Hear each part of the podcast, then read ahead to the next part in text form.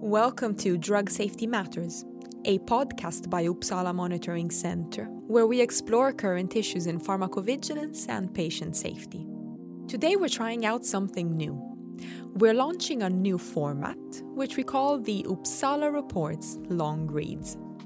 In essence, we'll be selecting the most topical stories from our magazine, Uppsala Reports, and bringing them to you in audio format. We're kicking off the series with a feature article from the issue 81 of the magazine, Ending the Pregnant Pause. Modern pharmacovigilance has been around for half a century, but there is one group of patients that still struggles for clear safety information, and that's pregnant and lactating women. Most women are prescribed some form of medication during their pregnancy, yet we know very little about the safety of those medicines when they're used during pregnancy or breastfeeding. Luckily, new collaborative efforts are now underway to plug that knowledge gap. Here's the full story, written by Uppsala Reports editor Jared Ross. Sarah's mother suffered from epilepsy, which she managed with medication. When she became pregnant with Sarah, the advice from her health providers was mixed and incomplete. Her midwife told her to stop the medication because of the risk of harm to her fetus. Although untreated epilepsy puts both the fetus and mother at risk, she followed the advice. Soon after, an ultrasound revealed she was carrying twins. At a specialist facility, she was now told the risk from seizures was too high so she resumed her treatment. Then, at week 34 of the pregnancy, my twin sister died, Sarah says. The heartbreaking reality is that miscarriages and congenital anomalies can be caused by many different factors. Compounding the tragedy for the mothers, it is often impossible to know exactly what the cause was or whether they could have prevented it. I was always told that it was not because of the medication, Sarah says. But if no one knows why my sister died, how can they be so sure it was not the medication? Now, 33 years later, the trauma of her mother's dilemma and the loss of her never born twin haunts Sarah as she starts her own family. When she became pregnant, she began to suffer from anxiety. Her doctor suggested antidepressants, but she refused. Sarah was unwilling to take medicines during her pregnancy if there was any doubt about their safety. For Sarah, and countless pregnant and breastfeeding women around the world, finding clear statements about the safety of many drugs, even common ones, remains surprisingly difficult. Any history of modern pharmacovigilance invokes the story of thalidomide, recalling the physical harms to babies and the emotional toll on mothers forever haunted by the knowledge that a pill they had taken had harmed their child. It's a powerful cautionary tale, reminding us that any medical intervention capable of good carries the potential for harm, that safety is never absolute and there can be no confidence without vigilance. Accounts of the thalidomide investigation frequently cite the 1961 letter to The Lancet by Dr. William McBride. In a little more than a 100 words, McBride set out his clinical observations defects resulting in polydactyly, syndactyly, and failure of development of long bones. In plain language, he then asked have any of your readers seen similar abnormalities in babies delivered of women who've taken this drug during pregnancy? If pharmacovigilance were to have a holy relic, surely this brief letter would be it. It's as mythic to the field as Newton's apple or Fleming's moldy petri dish. Likewise, as the origin story of pharmacovigilance, the thalidomide narrative is both powerful and compelling, with a hero, a villain, and a satisfying ending. Observation, curiosity, and communication combine to form all the excipients of pharmacovigilance. But another legacy of the thalidomide case is too often lost in the mythology, one that involves the central characters of the story. And the irony of the prolonged invisibility of pregnant women and their offspring reveals a hole in the protective wall of pharmacovigilance. Important new activities and collaborative projects aim to fill that hole. Much has been written about the lack of representation in clinical trials and its implications for ethical and scientific standards. Failing to select appropriately diverse trial populations can mean failing to gather adequate data about the effects of new drugs on diverse subgroups. Despite growing awareness that ethnicity and gender are important factors in treatment outcomes, women in general have historically been underrepresented in trials. Furthermore, for the overwhelming majority of drugs, pregnant or breastfeeding women are entirely unrepresented. Studies of representation typically identify a range of biases among researchers. The 2016 paper, Women's Involvement in Clinical Trials Historical Perspective and Future Implications, summarizes the main historical justifications for excluding women in general. In some cases, say the authors, predominantly male researchers display an unconscious bias, failing to include women because they simply did not think about representation in their test population or did not believe it was relevant. Others display more deliberate paternalistic bias, believing, for example, that women are not suitable subjects for scientific study, or that women's menstrual cycles would complicate the results, as if hormonal variations in therapeutic response might not be clinically relevant knowledge. Yet others display a more well meaning, though still problematic attitude that trialing drugs on women of childbearing age is inherently risky. Since the shockwave of the thalidomide crisis, a legacy of often unconscious bias against including women has swung towards a more conscious and deliberate bias for excluding them, especially if they are pregnant. On its face, this feels entirely understandable. But being cautious of exposing fetuses to harm does not stop their mothers from getting ill. Pregnancy is not a miracle cure that resolves chronic conditions upon conception viruses, bacteria, and pathogens do not take a back seat to gestation. Tumors and epileptic seizures will not wait until a baby is weaned. Historically, for ethical reasons, it has been very difficult to include pregnant women in clinical trials, says Mats Hansson, professor and director at Uppsala University Center for Research Ethics and Bioethics. The obvious reason is that it is not only the health and welfare of the pregnant woman herself, but also the fetus, who can't consent. But the practical effect of that is that you expose women to increased levels of risk because you are lacking scientific evidence. In Europe today, it's estimated that only 5% of the medicines on the market come with adequate safety information for their use during pregnancy or breastfeeding. Yet around 90% of pregnant women are prescribed some form of medication during their pregnancy. In other words, the practical outcome is that pregnant women are stuck with off label treatments. Classical ethical paradoxes often pit actions against omissions. We tend to feel more responsible for what we do than for what we allow. But that calculus doesn't matter to those who are harmed.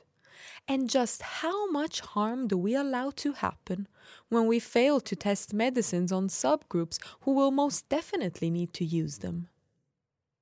There is always a balancing, Hansson says, an ethical cost of including pregnant women in trials, but an ethical cost in not including them. Guidelines for clinical trials have evolved as regulators grapple with the evolving ethical debates. For example, in the US, the FDA's post thalidomide guidelines excluded women of childbearing potential from most early phase trials of drugs. In the years since, the FDA eased the blanket ban, allowing inclusion in more trials. It now mandates that trial data should better represent real world populations, and it recently released draft guidelines for how to include pregnant and lactating women. For some, even this progress is not enough. Researchers from the Second Wave Initiative at the University of North Carolina Center for Bioethics, for example, framed the debate as one of basic justice, arguing that if drugs are to be used on a population, then it is unjust to exclude that population from trials. They specifically advocate including pregnant women in clinical trials unless there is a strong reason to exclude them. Even a perfectly representative clinical trial, however, could not eliminate all safety concerns.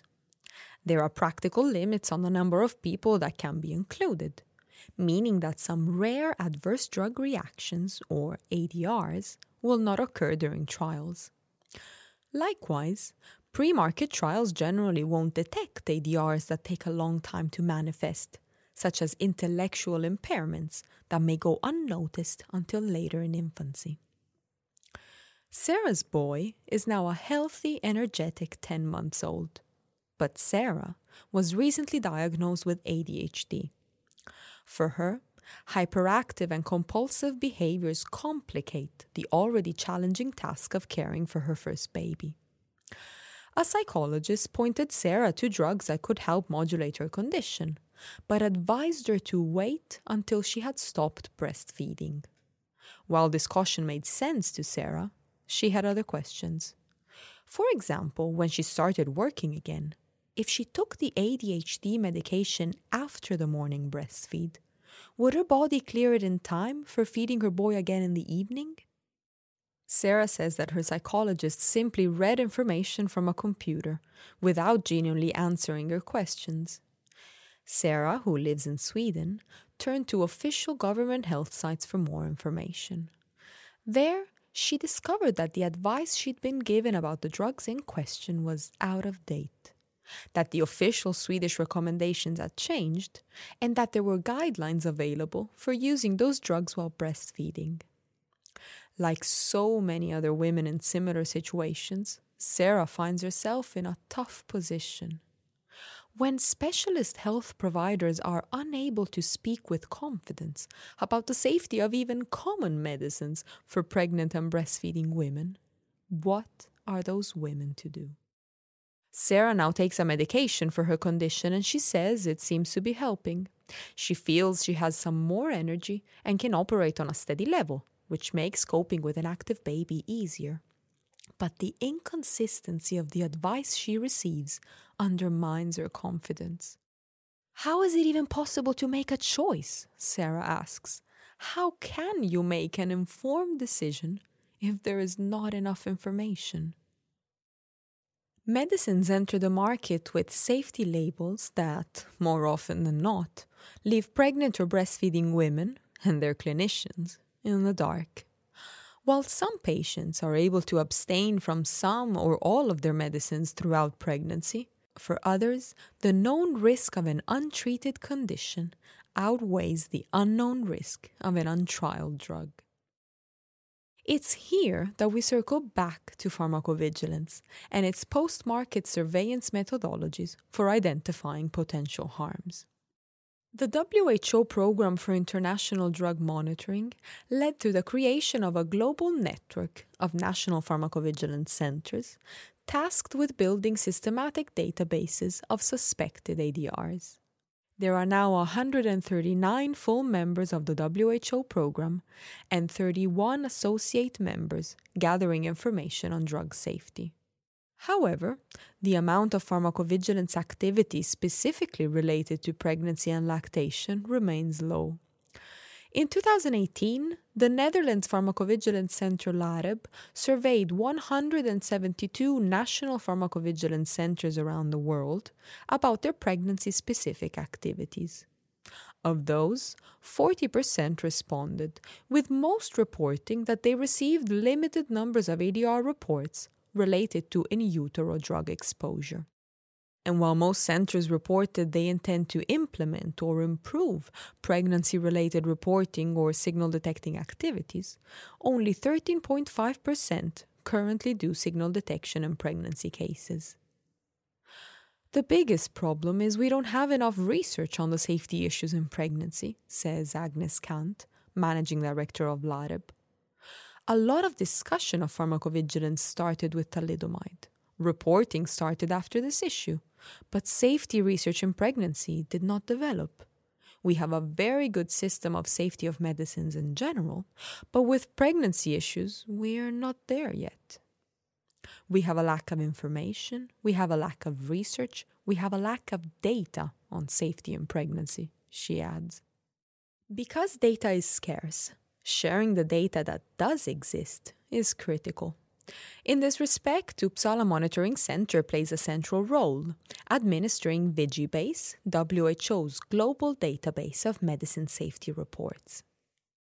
UMC research pharmacist Lovisa Sandberg notes, however, that a challenge in current pharmacovigilance is identifying pregnancy as a factor within large data sets of individual case safety reports.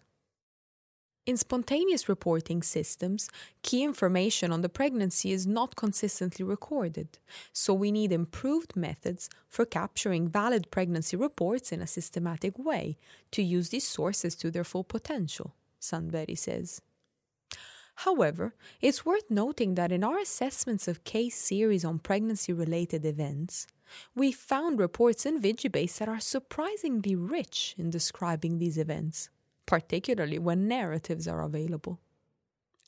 Encouraging more richness in reported case narratives is therefore important. Pregnant women are not just temporarily larger versions of regular patients. In pregnancy, the body undergoes myriad changes, affecting the metabolism of drugs or the response to vaccines. Changes in body weight, organ function, hormonal balance, and immune systems are all potentially relevant factors in understanding the effects of medicines at regularly prescribed doses. The challenge is bringing together other data sources that could lead to more comprehensive analysis. Some countries have pregnancy registries, for example, but few have close ties to national pharmacovigilance centers. In fact, LAREB's own close relationship with Pregnant, the Dutch pregnancy registry, was an outlier in the survey they carried out. The survey report notes that the data from pregnancy registries could allow cohort event monitoring and case control surveillance, combining the strengths of the pharmacoepidemiological as well as the clinical PV approach of drug safety surveillance. The general post marketing surveillance system is well developed, but the safety of drug use during pregnancy requires a distinct approach it needs extra tools and expertise. And a lot of pharmacovigilance institutions don't have this expertise, said Kant. Several collaborative efforts are now underway to forge multidisciplinary relationships that combine diverse sources of both data and expertise to improve safety knowledge. One such effort is Euromedicat, a European research consortium that grew out of the European Surveillance of Congenital Anomalies, or EuroCat, a network of congenital anomaly registries. Euromedicat aims to create a European system for evaluating and monitoring reproductive safety issues for post market drugs. Everything has to be collaborative, says Joan Morris, president of Euromedicat explaining that more research now involves working across different data sources, including Vigibase, to examine medicine safety during pregnancy. Vigibase is interesting because there haven't yet been many studies done there looking at congenital anomalies, she says. But we are now looking at how it compares to Euromedicat and whether it can be used more. But bringing together data sources does require care, cautions Morris and researchers need to understand the types of data they're using to ensure the validity of the medicine safety signals they identify. If they're not true signals, it causes an awful lot of anxiety in women. We're always concerned about them taking medicines that are safe, but equally, we need to consider women not taking medicines because they're afraid. We need more information, and we need to be very careful that we don't start creating scare stories. Combining ADR databases with other information sources, such as pregnancy registries and biobanks, can help build a more complete picture. But it requires experts from all fields. We get data from everywhere, but we also need experts, the clinicians, the statisticians, the epidemiologists, to all work together to evaluate the evidence, Morris says. On this point, UMC researcher and team manager Kristina Star describes the collaboration that has been set up between UMC and Euromedicat as being of great value to both organizations. We contribute with long experience in screening large data sets to detect signals and in further assessing the findings in depth. Likewise, we are able to draw on Euromedicat's wealth of knowledge of teratogenic issues. Star says. Another major international project expanding drug safety knowledge for pregnant and breastfeeding women is Conception, a public private partnership funded by the Innovative Medicines Initiative and bringing together 88 organizations across 22 countries. Conception aims to unify multiple data collections and apply big data techniques to develop more information about how medications affect pregnancy outcomes. Conception is also incorporating biobank analysis with other sources, such as electronic health records and pregnancy registries, to build better models of drug transfer into breast milk. Bioethicist Hansson also leads Conception's biobanking activities at Uppsala University. He explains the need for tight integration and cooperation. If you're going to do biobanking, you need to have a good relationship with the clinicians, the doctors, and the hospital. He says collaborations like Conception rely on establishing systematic protocols for collecting, storing, and analyzing samples. This opens a powerful range of analytic approaches. For example, he explains how, at one level, it's possible to look into how a drug metabolite behaves in a specific culture. But then you can also do population based pharmacokinetics, where you see the effects of this within a population. If you have a large enough population, you can look into how different subpopulations behave regarding the drug, he says. The challenges to projects of this nature are not only technical and scientific, they also include ethical and policy considerations. For example, because many congenital anomalies are rare, any single database may have only a small number of records. Sharing them can create a more meaningful dataset, but national policies on data sharing are complex and varied. Likewise, samples in biobanks can provide detailed drug exposure information. But sample retention restrictions in some jurisdictions may lead to data being lost before a signal is detected. Projects like Euromedicat and Conception are beginning to bring together the pieces necessary to ease the frustration and anxiety faced by pregnant and breastfeeding women. The ultimate aim is to develop common data models where researchers can use data from pregnancy registries, reporting systems, and teratology information services for signal detection. We want to bring all these systems together and look at how we can detect safety issues, not only from the reporting system, but also from other areas, says Lareb's Kant. For women like Sarah, gaining more informed confidence about the safety of the medicines they need, rather than enduring anxious uncertainty about the risks, could make a huge difference. Pre market trials may always struggle to include pregnant and breastfeeding women, but there is now an opportunity to build a more representative, more patient centric pharmacovigilance approach.